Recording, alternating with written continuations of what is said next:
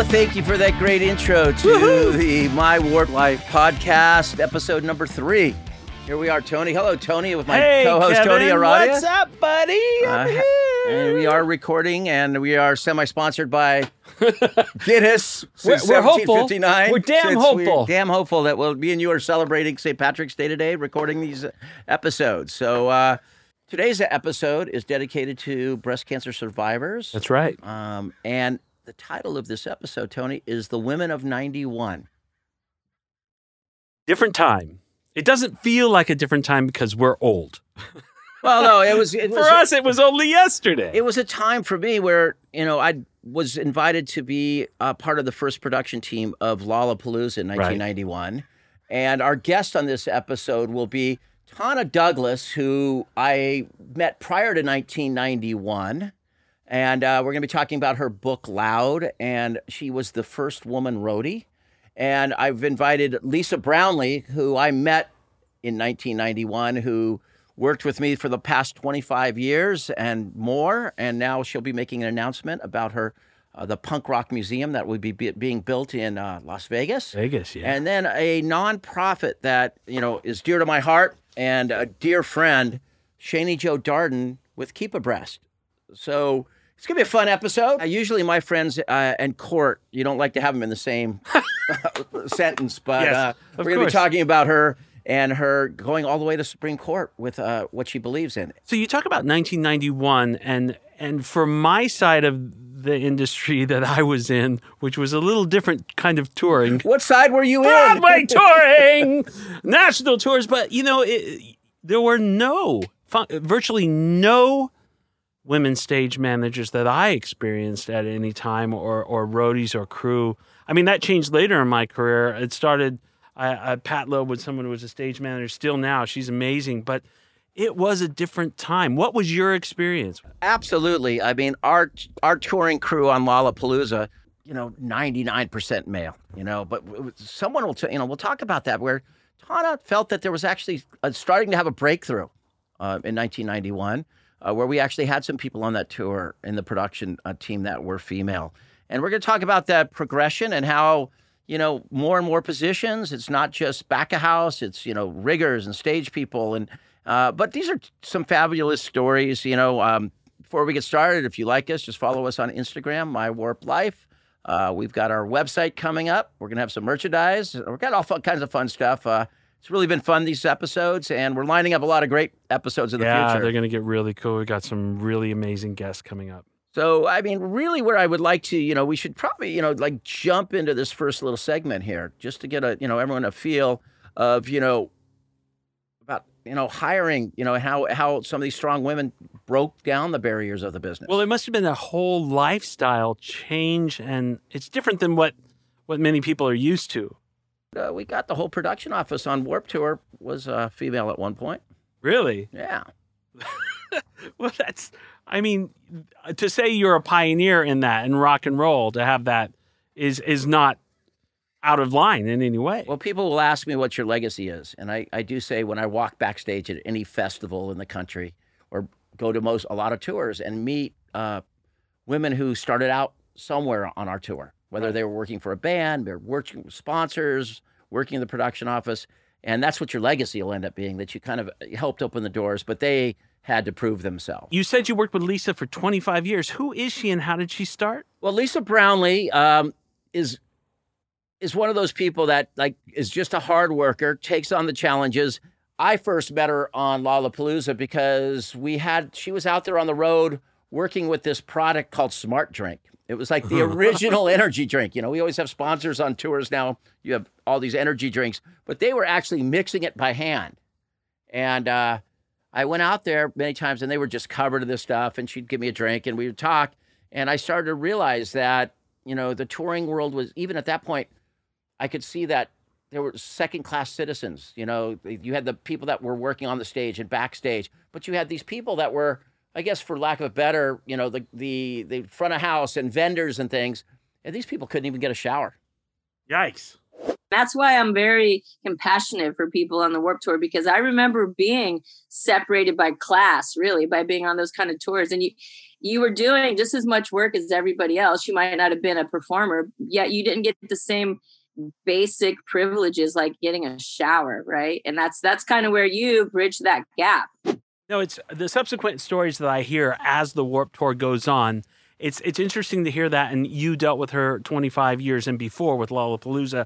The idea that there's this this social economic gap between the haves and the have-nots. It's very rock and roll. But as the Warp Tour goes on, and I hear other people talk about the tour later on, that is absolutely the polar opposites of what it turned out to be. No, absolutely. For me, it was about making everyone because every, to me, every person and every person involved in the tour, you needed them. You needed all the components to make it all work the right way. It was very interesting. A lot of times we talk, you know, in the in the, the industry about people wanting to get into the industry, and they're they're they have a set thing they want to do.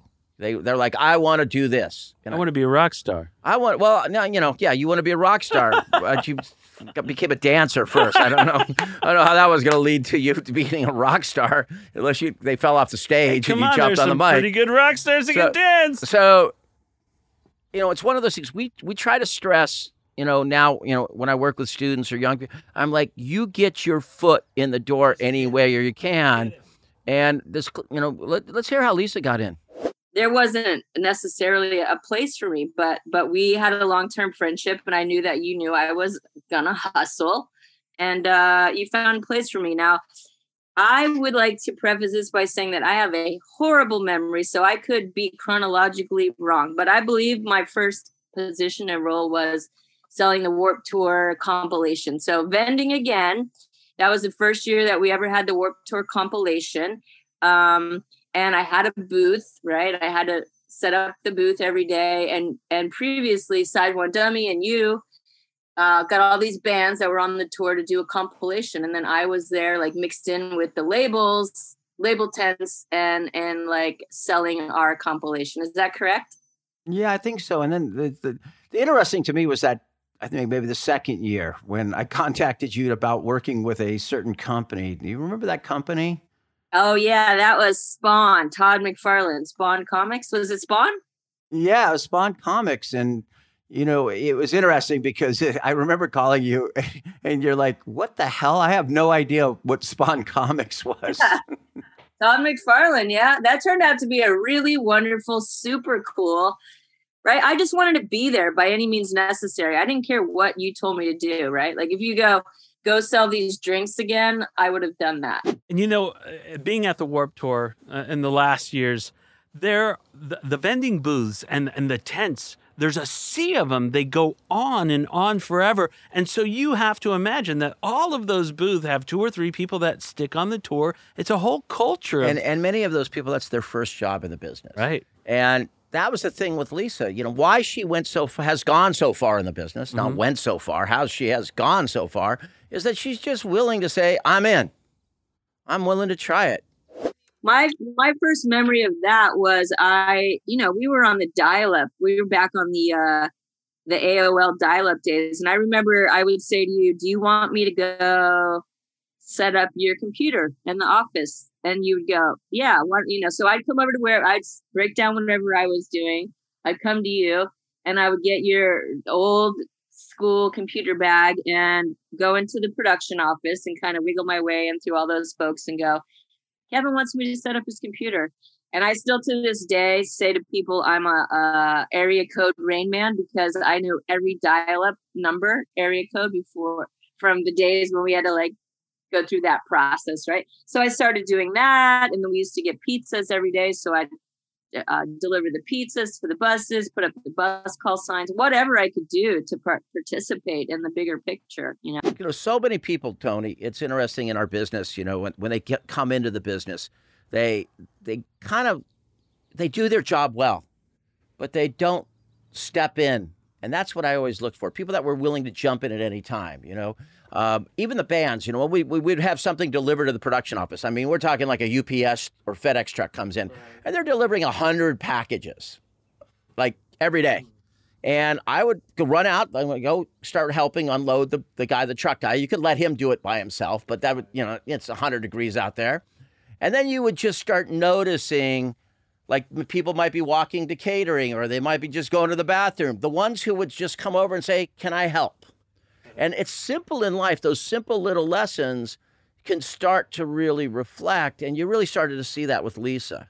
Well, see, the the other side of that too is that what is going on in the back of your mind for all those people that kind of duck out and say, "I got to go to the bathroom" or "I'm out of here"? well, you know, I related to the like grocery store when I went yesterday, and like uh, we all know who you are, people. And the and the woman in front of me like had a bag of frozen hamburgers, and she just left them on like the shelf. You know how people leave stuff they don't want.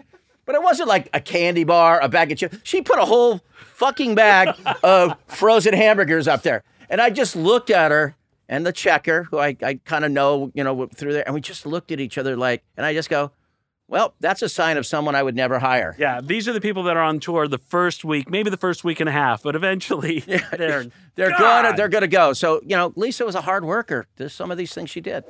I think what I did is I saw a need to fill fill a hole, and that was uh, taking care of the bus drivers, right? So as this tour exponentially grew bigger, we had more and more bus drivers, and bus drivers are so pivotal in our day to day lives. And uh, because I would be one of the first people they would see in the morning, they would call me Mama Duck, and they'd all start following me around everywhere. Hey, Mama Duck, do you know where this is? And Mama Duck, do you know where that is? So I said to you, I think I remember proposing to you, why don't I become part of the production office and I'll take care of the bus drivers. I'll do all of their receipts. I'll drive them to go. I mean, I'll ride in the runner van check them in their hotels. I'll make sure they get meals. I'll, uh, whatever that is. I, uh, so I created my own job with you, which was, uh, you know, take care of the bus drivers. And it became a really important part of what that was as we, as, you know, as time moved on. But that, that was the first, my first like entryway into the production office was, I'll take care of the bus drivers. And that therefore put me in touch with whoever was doing accounting because I had to reconcile receipts with them. So I, I've just proved myself to be a bigger um, asset. And that was something I created on my own. It wasn't a job, but I knew I could make it a job. The thing is, you know, Warp Tour, when you worked on that, it was a great showcase for yourself. And some people crash and burn. You know, if you didn't do a good job out there, it wasn't like you were just seen as that band that you didn't do a good job for them. It reflected across 800 people and, oh, and, yeah. and this community. But if you were good, it could lead to a lot of great things. And for Lisa, it has.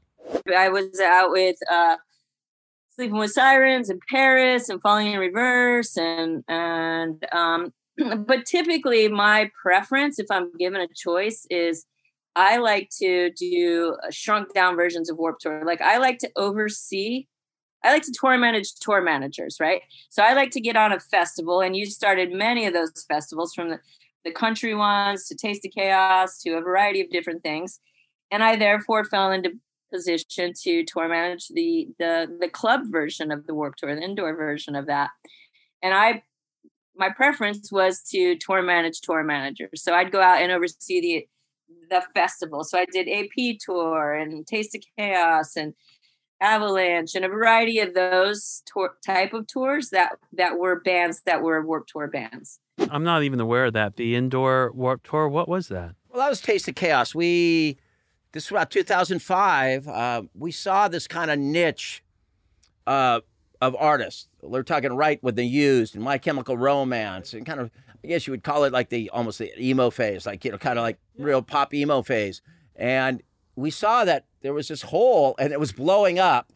And it was this moment in time too that there was going to be a hockey strike and the arenas were going to be empty. So we kind of proposed that we would bring this tour with the used Killswitch Engage, a little heavier. Uh, My Chemical Romance was just blowing up. Uh, Senses Fail. We put this nice package of bands together and we made deals with kind of the arenas that we wouldn't, you know, it was a very fair deal because they didn't, they go like, you guys want to play arenas with these club bands? And it was similar to ni- the 1991 Lollapalooza when we surprised everyone that that sold out amphitheaters. Right. We sold out arenas, which actually led to this crazy show. It was the largest capacity ever in the modern era that was put into Long Beach Arena. Uh, we convinced them it was a really strange show because we we sold all the seats behind the stage even though we weren't in the round and called it the chaos zone and sold it for $15 and we set the world record or the or the record for that arena uh, at that show but it was a great time and um, it was the indoor warp tour and that one we actually got to do i don't know 19 20 countries with Wow. yeah Really? And how many women would you say were involved at, at, as as opposed to at that same time when that started? Did, did at every turn you try to fill every position you could based on relationship, or were you consciously thinking we should have more female? well no that was by then we were just rolling with our production team you Right. know we had a great But production you had all these women in your production team. and they would come with us. They'd, you know, the ones we didn't. That was a smaller crew because it was like six or eight bands in Right. arena. But the core team would travel with us on that. You know, um, and then you know we had this wonderful tour of Australia. Like we were playing in Australia with Taste of Chaos, but you know. Want to go back a little bit farther at this point because I, I want to bring on a friend, and her name is Tana Douglas, and she is credited with being the first woman roadie. And it was funny because Sabrina was reading a magazine she gets from Australia, and she said, "Dad, there's a story on the first uh, woman roadie." And I said, "Oh, I want to read that." And she said, "But she said she worked on Lollapalooza. Maybe you know her." And she said, uh, "Tana Douglas." And I go, "I know Tana Douglas, the first woman roadie. Where did you come from, and how did that happen?" It's a double-edged sword. It makes me feel really old. well, I was in Australia and um, I had a bit of a dodgy childhood. So, you know, we were packing up and, and moving frequently, constantly, all the time. So um, I didn't have any solid roots and didn't really have a family unit per se. And so I took off from home at a very early age. I just turned 15 and I decided I'd had enough. And I went off to a festival that was happening in um, New South Wales at Nimbin. And uh, from there, I just kept going. I never went back. I mean, she just ran away with the circus, right. and um, But when when she ran away with the circus, she was just following the event. I wonder what led her to actually get the gig and have to carry. I mean, I don't know. If you've seen roadies, they're they're strong and they have to carry a lot of weight. Well, I think at that point, you know, it was, you know, she went out, she showed that she could, you know, cut the cut it. At that point, you did have to there was no like you did have to carry stuff. You did where, you know, it was I mean, it was a physical job. Right. You know, even to this day, I just remember when I was starting to, you know, load the first PAs and things I worked on, they were heavy. You know, the, the sound boxes were like 200, 300 pounds, and you'd have four people struggling them to get them overhead. It's gotten a lot where technology's really helped a lot to be able to make, uh, to balance that out.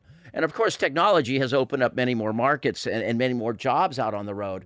But one of the things that I thought was funny, she she mentioned a city called Nimbin, and it would be wrong for me not to mention Nimbin, how that fell into my career at one point. Uh, we were on tour in Australia, and uh, Nimbin is a town outside of Byron Bay, and we were down in Byron Bay, and that's uh, we were we're hanging out in Byron Bay, and a band called the Reel Big Fish went up into the hills in Nimbin because uh, Nimbin is a town where time forgot and laws forgot, still to this day. So Tana got her start up in Nimbin, and uh, I think we have a little clip on that. Nimbin started as Australia's answer to We Never Got to Go to Woodstock. and it was put on by a bunch of um, university students, actually. And it was done through the council. The council sponsored parts of it, including uh, Philippe Petit, who's a French tightrope walker. And they sponsored him to come over and put on performances there each night or, you know, as often as he could and uh, there were you know different bands playing. I mean, it was nothing like Woodstock really. It was more like the outskirts of Woodstock, you know, very hippie. Um, it was a it was a rundown town. It was on its last legs. It had been a lumber town, and um, it was far enough away from major cities that the students were smart enough to figure out they could get them get away with pretty much anything there. Whereas if they did it in a city, they'd get shut down probably. So it started this whole cultural thing, and it's still going to this day. Philippe Petit. Yeah. That was the, the dude that did the skyscraper, right? This the ty- Absolutely, he walked between the twin towers. the twin towers. You always yeah. see those pictures in black and white. Yeah, absolutely. And he was from that town. No, she ran away with him. He was brought over. Well, he was nuts. So yeah, she was brought. He was brought over as a cultural exchange with like France. right. and that's where they met. And they went down and did a tightrope walk in a certain spot in, in Sydney Harbor, a very very Huh. famous spot. Australia, we all think it's like you know koala bears and fosters, It is, Kevin. but you know, it's not because uh, it was interesting. I'm pretty sure it is. I don't know if I've you've ever- seen that Disney movie. And there's a little location that Tana reminded me of somewhere in Australia that was a little bit different. I ended up going down to Sydney with Philippe Petit, and um, he's the guy who walked between the Twin Towers, by the way, if no one Yeah, knows who he is. Wow. That's the same guy. And this was the walk he did before he did the Twin Towers. So what he did was, which was illegal and not sponsored by the Australian government, was to rig a steel cable between the towers of the Sydney Harbour Bridge and walk between those. So Wow. it was like a commando thing. So I went down to Sydney with him them for that, and that was my first taste of Sydney. And so, you know, a few other things happened, but I, I eventually went back to Sydney and got to see the other side of the bridge, which was where the King's Cross is and, you know, the whole music scene and all that sort of stuff. So that's how I got into the music scene was by getting brought down there. Yeah, and King's Cross, for those listeners, and, and we've got a lot of people that probably have never been there, was like the hub of music. I guess in, in the United States, that would have been compared to the Sunset Strip in Los Angeles, maybe kind of that kind of vibe, or maybe the Haight in San Francisco, the Haight or something like that. With, with a very strong red light district attached to it. Yes, yes, I- I- I think- gangsters and stuff. Yeah, if you ever want to read, there's some great books about the cross. It's, it's some amazing stuff. A, a guy named Chopper came out of that whole scene in, in King's Cross. Abs- Absolutely. I Yeah. was fasc- I was fascinated about his stories. You Yeah, know, there- uh, there's there's a story in my book Loud that that talks about how I had to get out of the cross and it was dangerous and all sorts of stuff. So it, it gives you a glimpse of what it was like there in the 70s. at this moment, I do since we, we're, we're touching on Australia, I I do want to pay my respect a little bit to someone we just lost from the music industry. His name is Michael Gudinski, Right. and he just passed away. But he really was the person, him and Michael Chugg and a few other people in Australia that actually modernized the touring industry, the music industry in Australia. And we just lost him uh, recently. So I, it, I think this is a moment I want to pay respects to Michael Gudinski. He was a legend of our business Sure. that we lost just recently. Then I was, I, but I was, I had to ask Tana because around night in those eh, late 80s, early 90s, it seemed like every person I was working with was from a certain country. Now, I think Australians gravitate to LA because of the climate, and it's and it's a music industry, you know, centre as well. So, I mean, a lot of a lot of Australians go to England first, as I did, and it's just too damn cold. We're not used to it.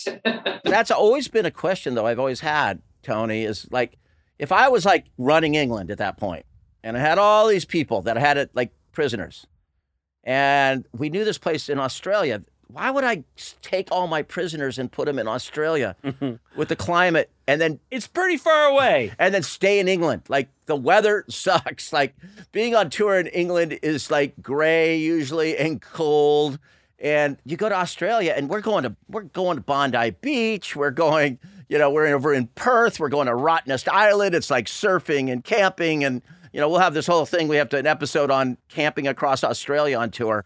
But I've always wondered that really well, you know. So, you know, cool thing about this is uh, the way I found out this was is Tana is actually has a book coming out, and uh, I, I'd like to be able to talk about the book. So uh, Tana's going to tell us about the book, and we'll talk about how we can get it.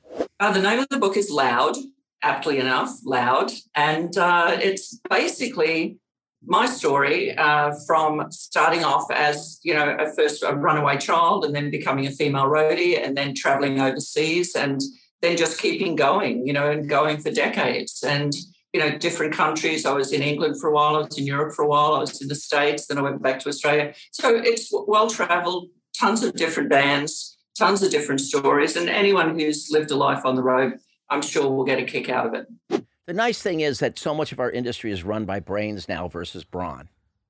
You know, uh, technology has caught up. You don't have to be able to lift that 200, that corner of that 200 pound speaker or that 300 pound speaker. It's not, there's, you know, so much technology that the, the business is kind of balanced out.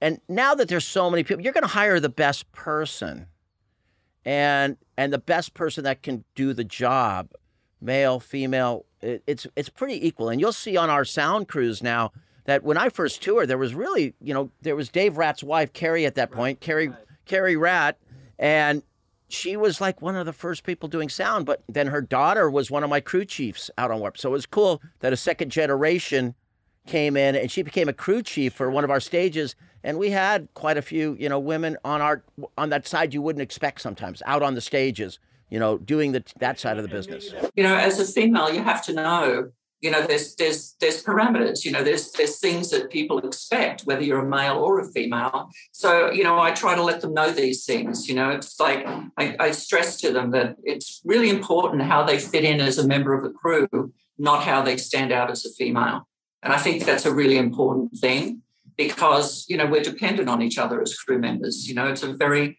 you know it's the basic core of the whole tour is that you can rely on your other crew members you go you go to industry uh, events like NAMM, and you can't help but notice the the male dominance throughout our industry. I mean, there's no getting around it, and I I still think that there's probably a lot of a lot of that double standard in many ways. I think in, but I think in our world, you know, you've got companies like AEG now. You walk into Golden Voice and that, and it, I mean, it's it's it's you know Paul Tollett has really and and Rick Mueller and those people and you know you recruit you know and now there's this movement for diversity in our industry. We need to diversify the industry, which is important, but it doesn't happen overnight. For the Latin people.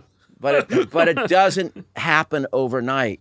It takes commitment from the artist. It takes no. artists. You just don't all of a sudden you, you know and no, yeah. and commitment usually means committing dollars. So if that makes means opening up extra bus spots to bring and train people and give them that kind of training. It's always that question we have for everyone. You know, how do you balance life on the road?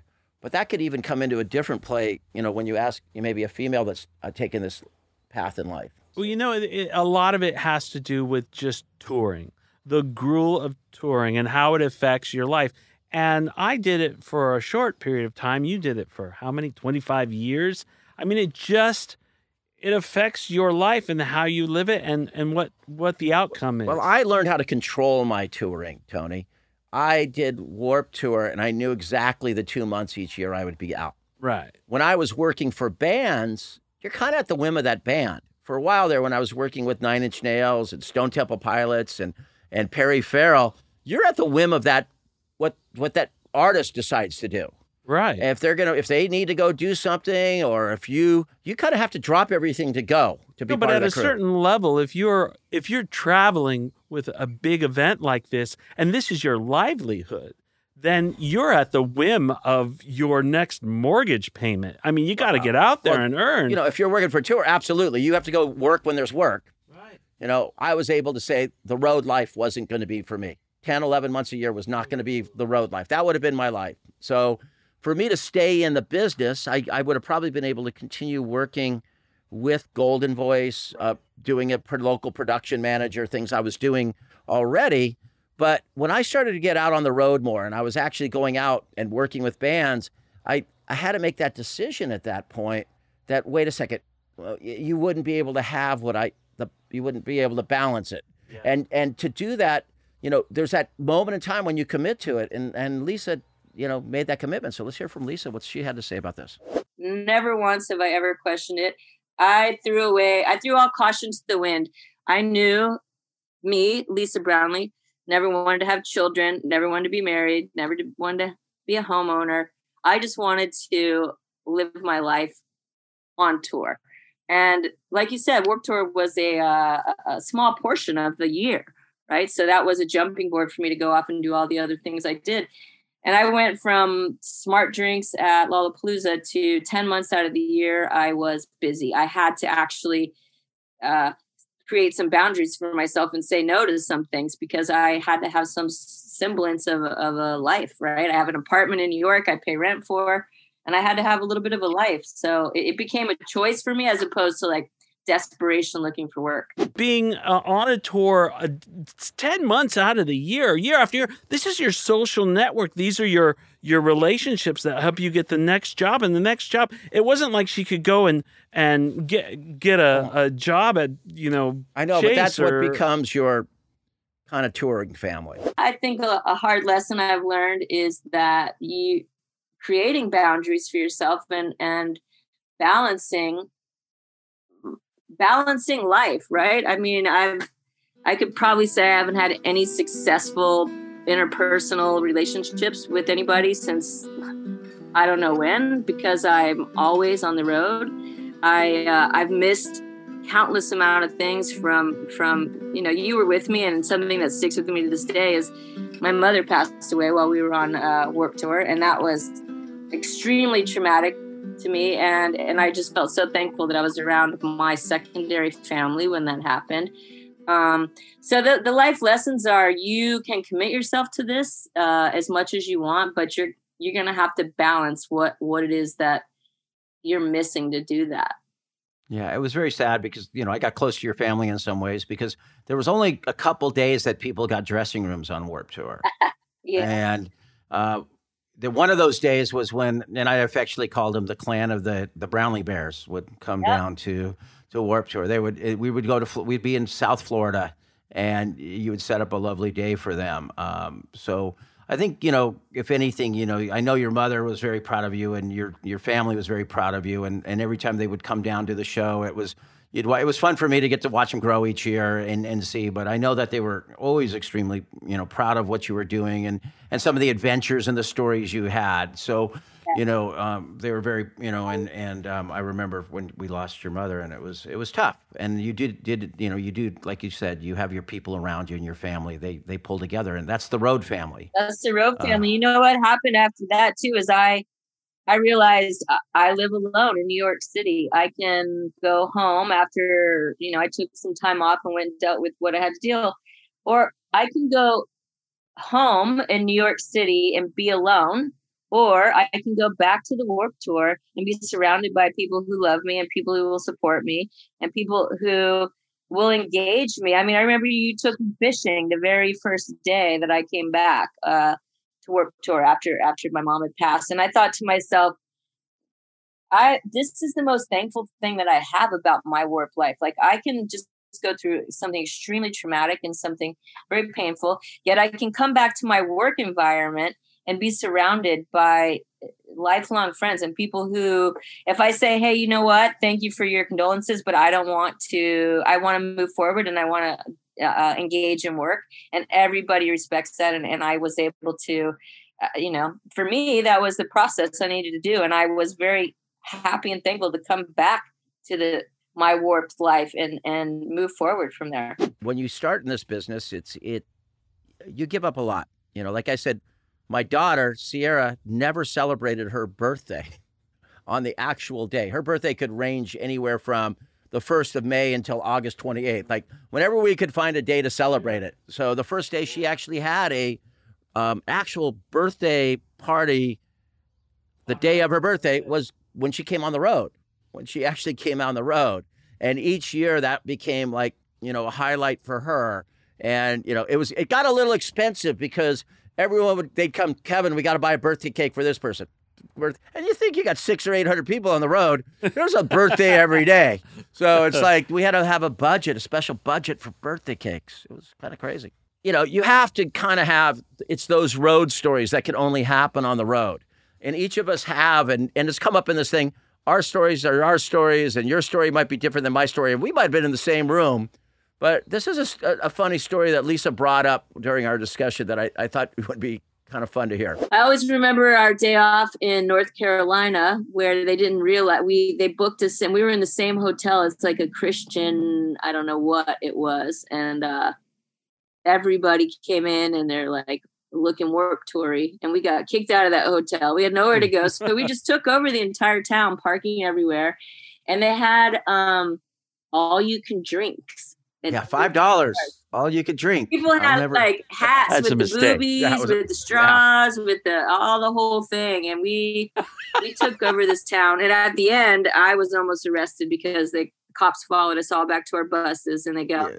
"Put the drink down, pick the drink up, put the drink down." It was a Well, whole. well, do- that day I remember you. We, most of the tour got kicked out of the hotel, and uh, yep, you're right, five dollars all you can drink. But I looked and said, when I saw five dollars all you can drink, I said, I'm gonna wait on the bus for the police. Mhm.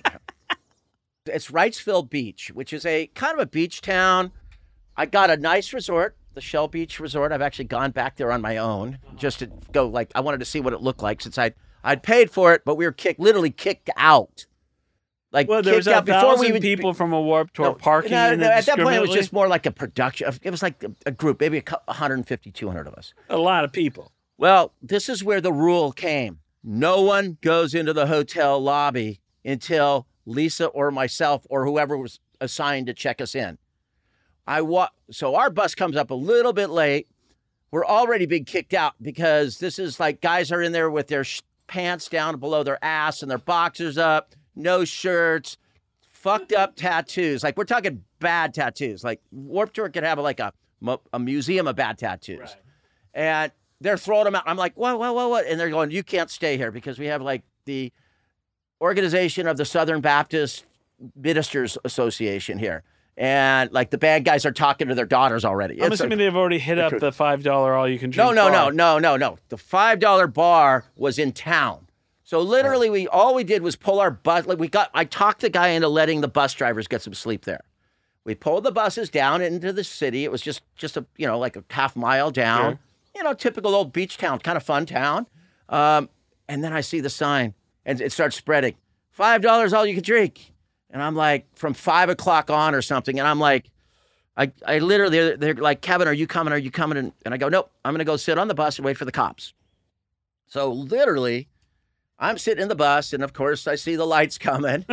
um, it didn't take How very did long. they know to find you? well, on they the bus? followed these people back because they there was some. They had to sleep somewhere. there right? Were they going to the buses no, yeah, sleep? everyone's going on the bus. We're leaving. We have to get to the Oh, next, next show. We have to get down to Jacksonville. So it's like bus call, 10 o'clock. We have to leave. Our lights are set. I, I got off the bus. Now, Lisa and as the Lisa. throngs of bad tattoos and pants around their ankles stumbling back to the Now, bus, Lisa. Now, because followed by the cops. they, they, they had some problem with the locals. That would be expected down there, really? you know? That's weird. And then, but the cops come back, and Lisa's got a drink with her, and I all I see is the cop with a flashlight on her, going, "Put the drink down, pick the drink up, put the drink down." She's going like back and forth like this, trying to trying to do it, and and he's going, "Look, if you do the wrong thing next, I'm gonna take you to jail." I'm like, "Please, please, please." She's like my, she's I'll take custody, like I'm there.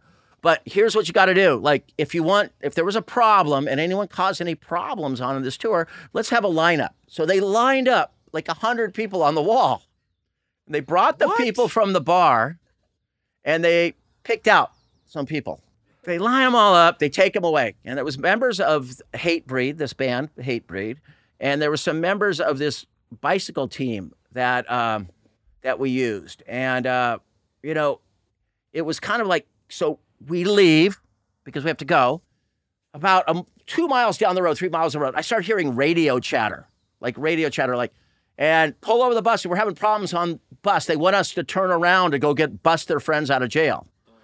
So we pull into a truck, a bus, a, a gas station. when you say bust their friends out of jail, Oh, yeah. you mean bail no, their bust friends. their friends out. they Oh, were like, we could. Jesus. It's a small town. We could get our friends out. Oh, sure. We'll So- just ransack them. well, the they've been. You got to realize they've been at five dollars all you can drink. You get a lot of courage Oh, my So I get off. By the time our bus comes up, there's a guy named Jerome Crooks and a and a guy named Stuart Teagat, rest his soul. Stuart was badass. Like uh-huh. Stuart was this badass that like he had girlfriends' names, and when they break up, he'd tattoo void over their names. Like literally had void over like Tanya, void, Desiree, void. Like yeah, the guy was, you know, straight up but he was loyal, man. Loved Stewart, like the best guy in the world. He did a bunch of time in jail, so you know he was that loyal guy. You gave him a job, but now he's pissed because like there's disruption in the camp. So I'm trying to get off the bus. They're running, and I, by the time I get to the bus, Stewart's running through this bus, just knocking band members, Hatebreed's other band members. Really? Like uh, knocking them out. Jerome, I've never seen him so mad, but he's grabbing him and dragging him off the bus. So by this point, I'm catching up. I'm, my bus comes on. I'm running over there, and then all of a sudden, more cops start showing up. So this is just trouble on the bus because he wants to get off to go get his friends. they want the bus to turn around and go back to Wrightsville Ah, I see. I see. So by then they're throwing them off. So now I'm like, and now the more cops are coming. Like the next, like now we're out in fucking Well, he's going to get exactly what he wants. Now we're he's in- going to get right to the jail. Yeah, but no, we're in a different like zone. This Different was- town. This is like down the road. This is Oh, like de- this is deliverance country. This is like serious backwoods. You're going to litter the whole So- backwoods with people so we jail. come up, and then I'm pissed. So I don't know what to do. I'm mad at these guys. So they had little bikes, like uh, BMX bikes. It wasn't motorcycles. So I'm like, F these guys. They're off the tour. So I run on my bus, grab a few hundred dollars, and literally threw the money at him and said, You can pedal home. Now, realizing we're in North Carolina, these guys were from Portland, Oregon. So we're dragging their crap off in the middle of the street. We're throwing it all around. The cops come up. He walks up to me, goes, Who's in charge? Of course, I have to go, I'm yeah, in charge. I'm in charge. Great. And then he goes, Well, what's going on? I go, I, He goes, It looks like you're having a little bit of a family disturbance. yeah. And I go, Yeah, a little bit of a family disturbance. We had a little, pro- you know, these guys. He goes, All right, everyone else on the bus, these four, stay here. And the last I saw of these guys ever in my life Right. was our bus is driving off with these guys four spread eagle on the front of a Cop car. car. cop Did you car. at least leave their bikes with them? Oh yeah, we dragged them off, left them with some bikes. I think we grabbed their luggage, threw them out, went on, did a show. Never heard from Maybe them we can interview them. I like to find. Yeah, I bet they have some good stories about that. Trying to get home with a hundred bucks in their pockets, but you know, we always led into the. It did lead into these things sometimes, and and there was moments in time where, you know, like I said, some things will come out that you know happened to me at this point. I always tell this is a really funny story too. We were going to the Canadian border. We'd been having a great time and and Warp Tour wherever we were before we took off for the Canadian border. So we decided, uh, is this the same one where we brought everyone on the bus? Is this the same? Yeah. Yes, yes. Okay, so we decided to have not we, Kevin. Kevin was good at this. I wasn't good at this because I didn't want everybody on the bus, but Kevin loves to invite people for the sleepover on the bus one, which was never sleepover. It was just like, woo. So we had, gosh, who did we have? I think we had Dickie, we had Billie Joe, Joe, we Fat had Mike, I think.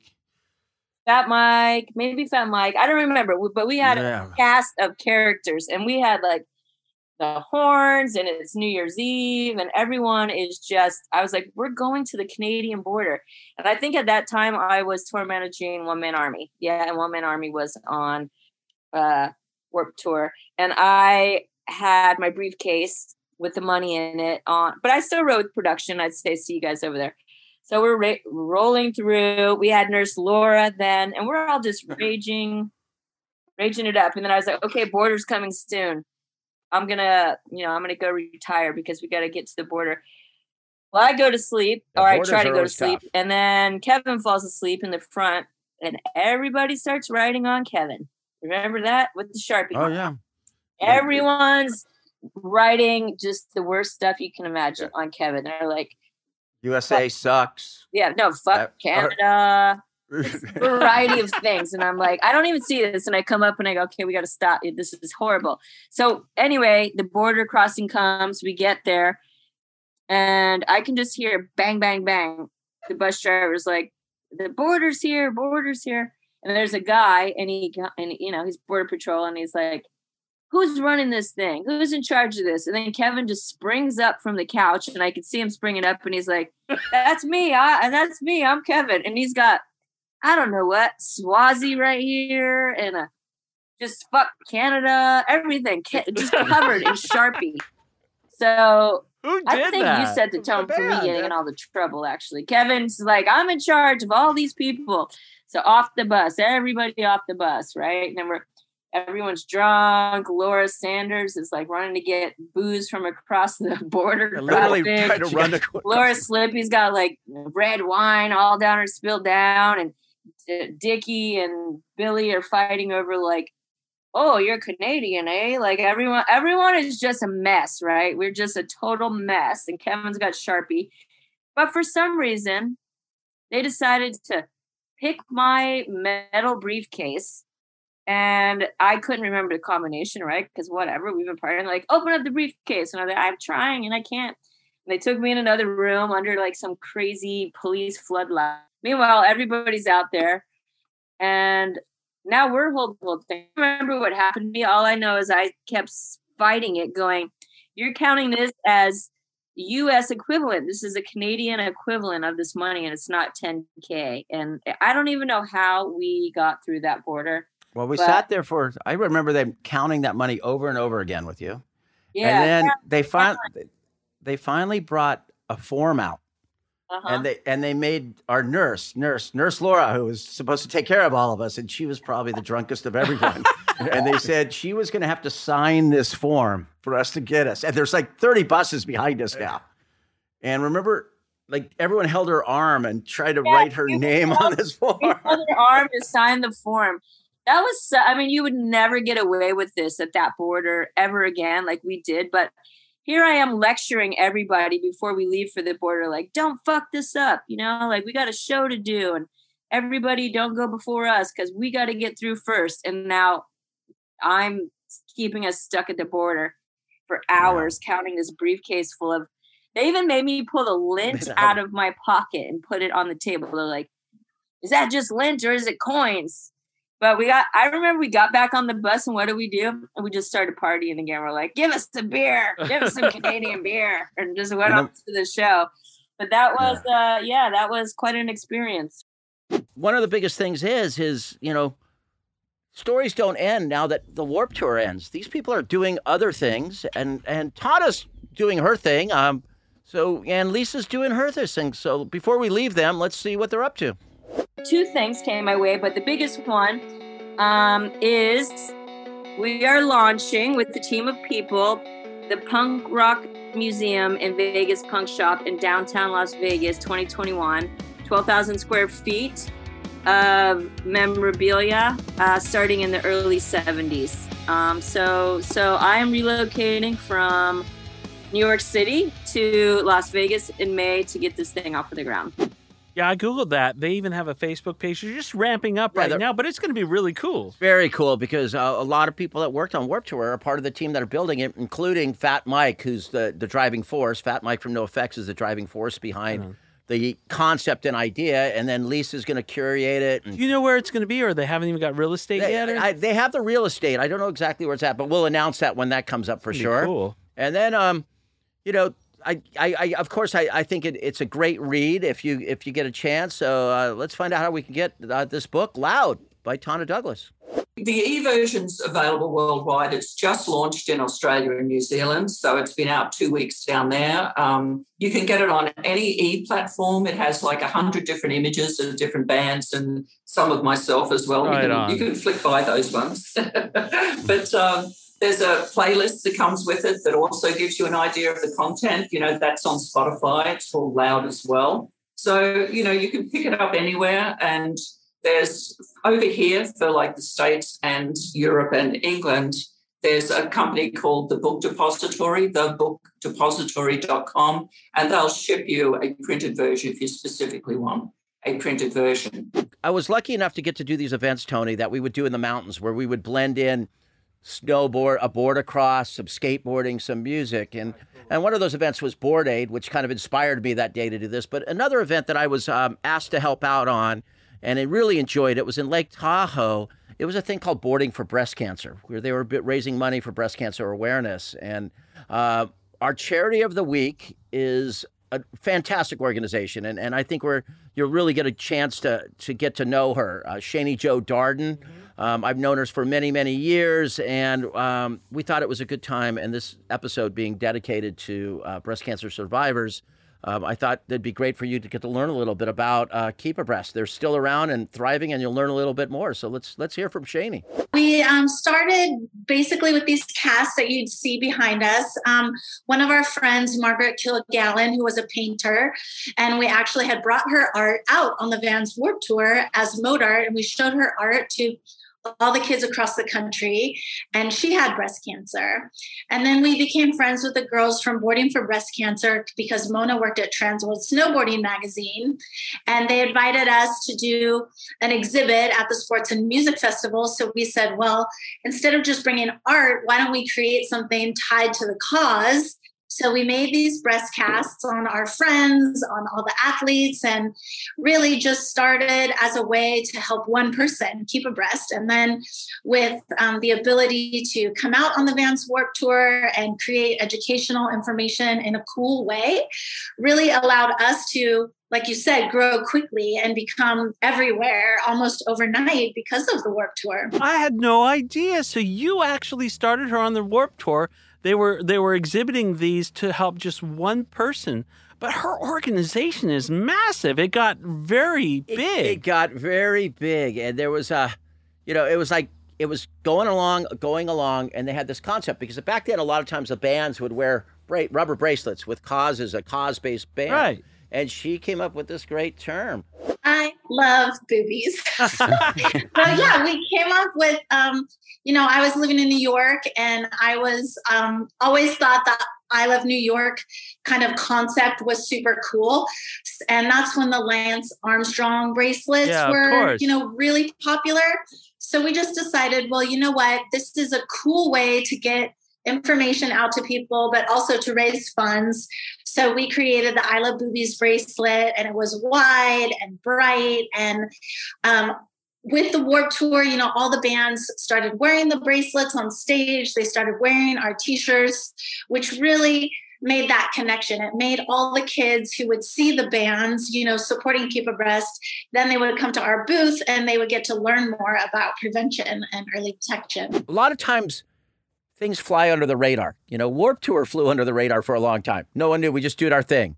Then, as it got more and more known, more sometimes things happen. As well as what happened with Shaney with this um, organization, Keep A Breast, when they came up with this amazing term i love boobies was you know caught on and the Right. bracelets and the bands were wearing them and the fans were picking up these bracelets i mean uh, like a million of them people purchased like a million of them to support them it was crazy Oh, that's crazy great. but it, it did lead to a little bit of controversy. Oh yeah, I mean the the bracelets were banned all over the country.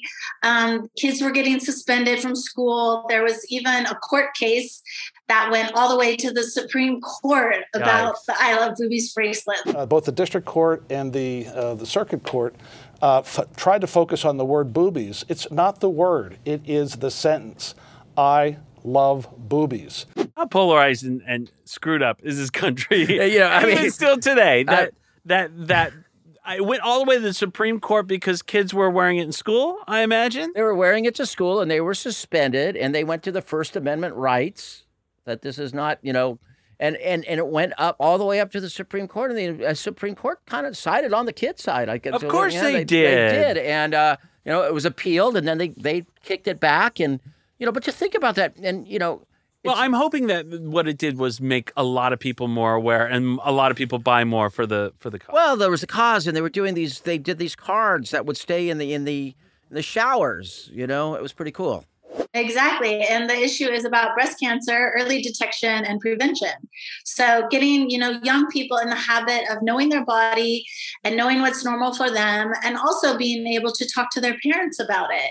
You know, we have um, many times on the Warp Tour where young people would bring their mom to the booth and be like, "Hey mom, you got to check this out." And then they would come back to us a year later and be like, "You know, my mom actually found a lump because they met you the year before Wow. wouldn't have known that information. That's awesome. And also another thing, I think I saw her do a TED talk where she talked about the the complete unawareness of of you know how to properly test for breast cancer, and, and she said something like only five to ten percent of it was hereditary. That uh, what what brings about breast cancer mostly is just env- environmental situations and and stuff that's bad for you. Yeah, you know, she, you know, she did this. Uh, started, you know, diversified into this whole organization, uh, non-toxic revolution. Right. Uh, you know, to awareness of chemicals in our environment, Ah. and you know, um, it, she's making people aware through. Then, I mean, Shaney has that. You know, she has that energy, and you know, I was asking her what she's been up to now. You know, because they were such a face-to-face company, and you know, with everything going on. Yeah, I mean, we have um, several programs that are about education and also survivor support. Um, the, one of our main programs is Check Yourself, which is about early detection, and we have an app. So the app is incredible. It's free. It shows you how to do your self check. It will help you schedule and send you an automatic reminder once a month of on the right time, because many people don't know that there is actually a right time to check your breasts. And we have a partnership with a company called Carbon Health. So if you do happen to actually find something, the app will ask you, Did you find something? Yes, no, maybe. And if you do find something, you can set up a virtual care appointment with a doctor at Carbon Health within 10 minutes. So it's really this awesome connection to be able to offer people care on the next step. From that first moment that she was on the Warp Tour and then things started really steamrolling for her organization, which of course is a nonprofit, it's amazing. Where is she now? What is she doing Well, I, now? I had this great uh, person working for me for a couple of years. Her name was Melanie Pierce. And Melanie had also worked with Keep A Breast. So when she came over to us, she'd been working on this project. And, and you know, though we didn't get to have it this year, it's a very cool project. So what's gonna let's see what Shaney's doing on you know outside of uh, some of the other projects and doing this one with Melanie Pierce. The biggest event we do every year is called Brewbies, um, which was founded by Melanie Pierce. And we've been doing that for this year would have been the 12th year. So it's canceled, but it's a pink beer festival.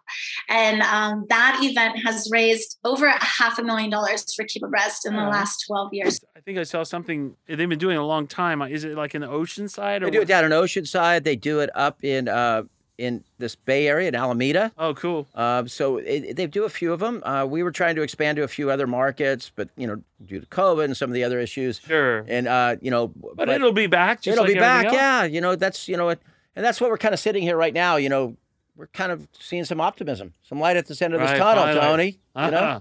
you know, I think- Optimism and Brewbies. Let's go. yeah. So uh, hopefully, uh, it's a super fun event. Hopefully, we'll be able to enjoy that uh, sometime next year in Very cool. 2021, 22.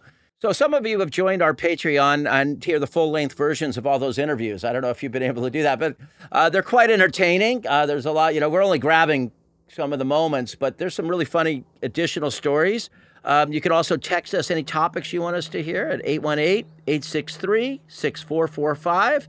That's 818 863 6445. Please check us out on Instagram and Facebook. at My Warped Life. Hey, uh, we have a couple letters and cut notes from uh, some Warp Tour uh, former workers or fans. Janelle Zumowski, and thank you for spelling that out so I could actually come close to it. So thanks for uh, writing in. It said, Lisa Brownlee, she's a superstar in my eyes.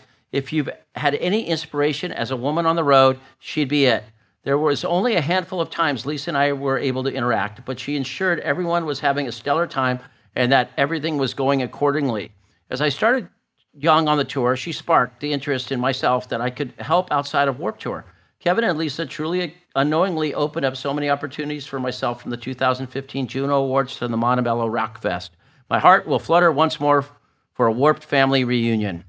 We hope to see you again, Janelle, and best of success in your further adventures and career, and we hope to see you down the road. The other person that wrote was Aaron Albertson. I know Aaron. Hi, I worked on the on the I worked in the 4Fini production office with Kate and the team in 2007 and went on the road in 2008 as a reverse daycare management and then as a label tent manager in 2009. I used to flat iron all the guys' hair in the AM before doors inside of the reverse daycare tent. I had appointments every morning. It's great that people multitasked on that tour, and we call that the gray market. Thank you. Great to hear from you, Aaron. I truly want to thank all the, the awesome women that I got to work with all these years on the road. Uh, you were all fantastic. You all know the, the list would be too long to thank here individually, but you know who you are, and I hope to see you guys down the road somewhere on some project. But at this point, I guess we need to do all our normal thank yous. I want to thank my co-host Tony Aratia, my producers Xavier Mustard Shorts Bradley, Vivian Wang, social media by Beata Shumto, and the star of the show, Diego oh, Aratia, who yeah. just celebrated his 14th birthday this week. As always, I want to thank Sierra Lyman, Sabrine Lyman, and Fran Lyman. You want to thank anyone, Tony? No, I want you to tell them to take it away, baby. Oh, take it away, Diego.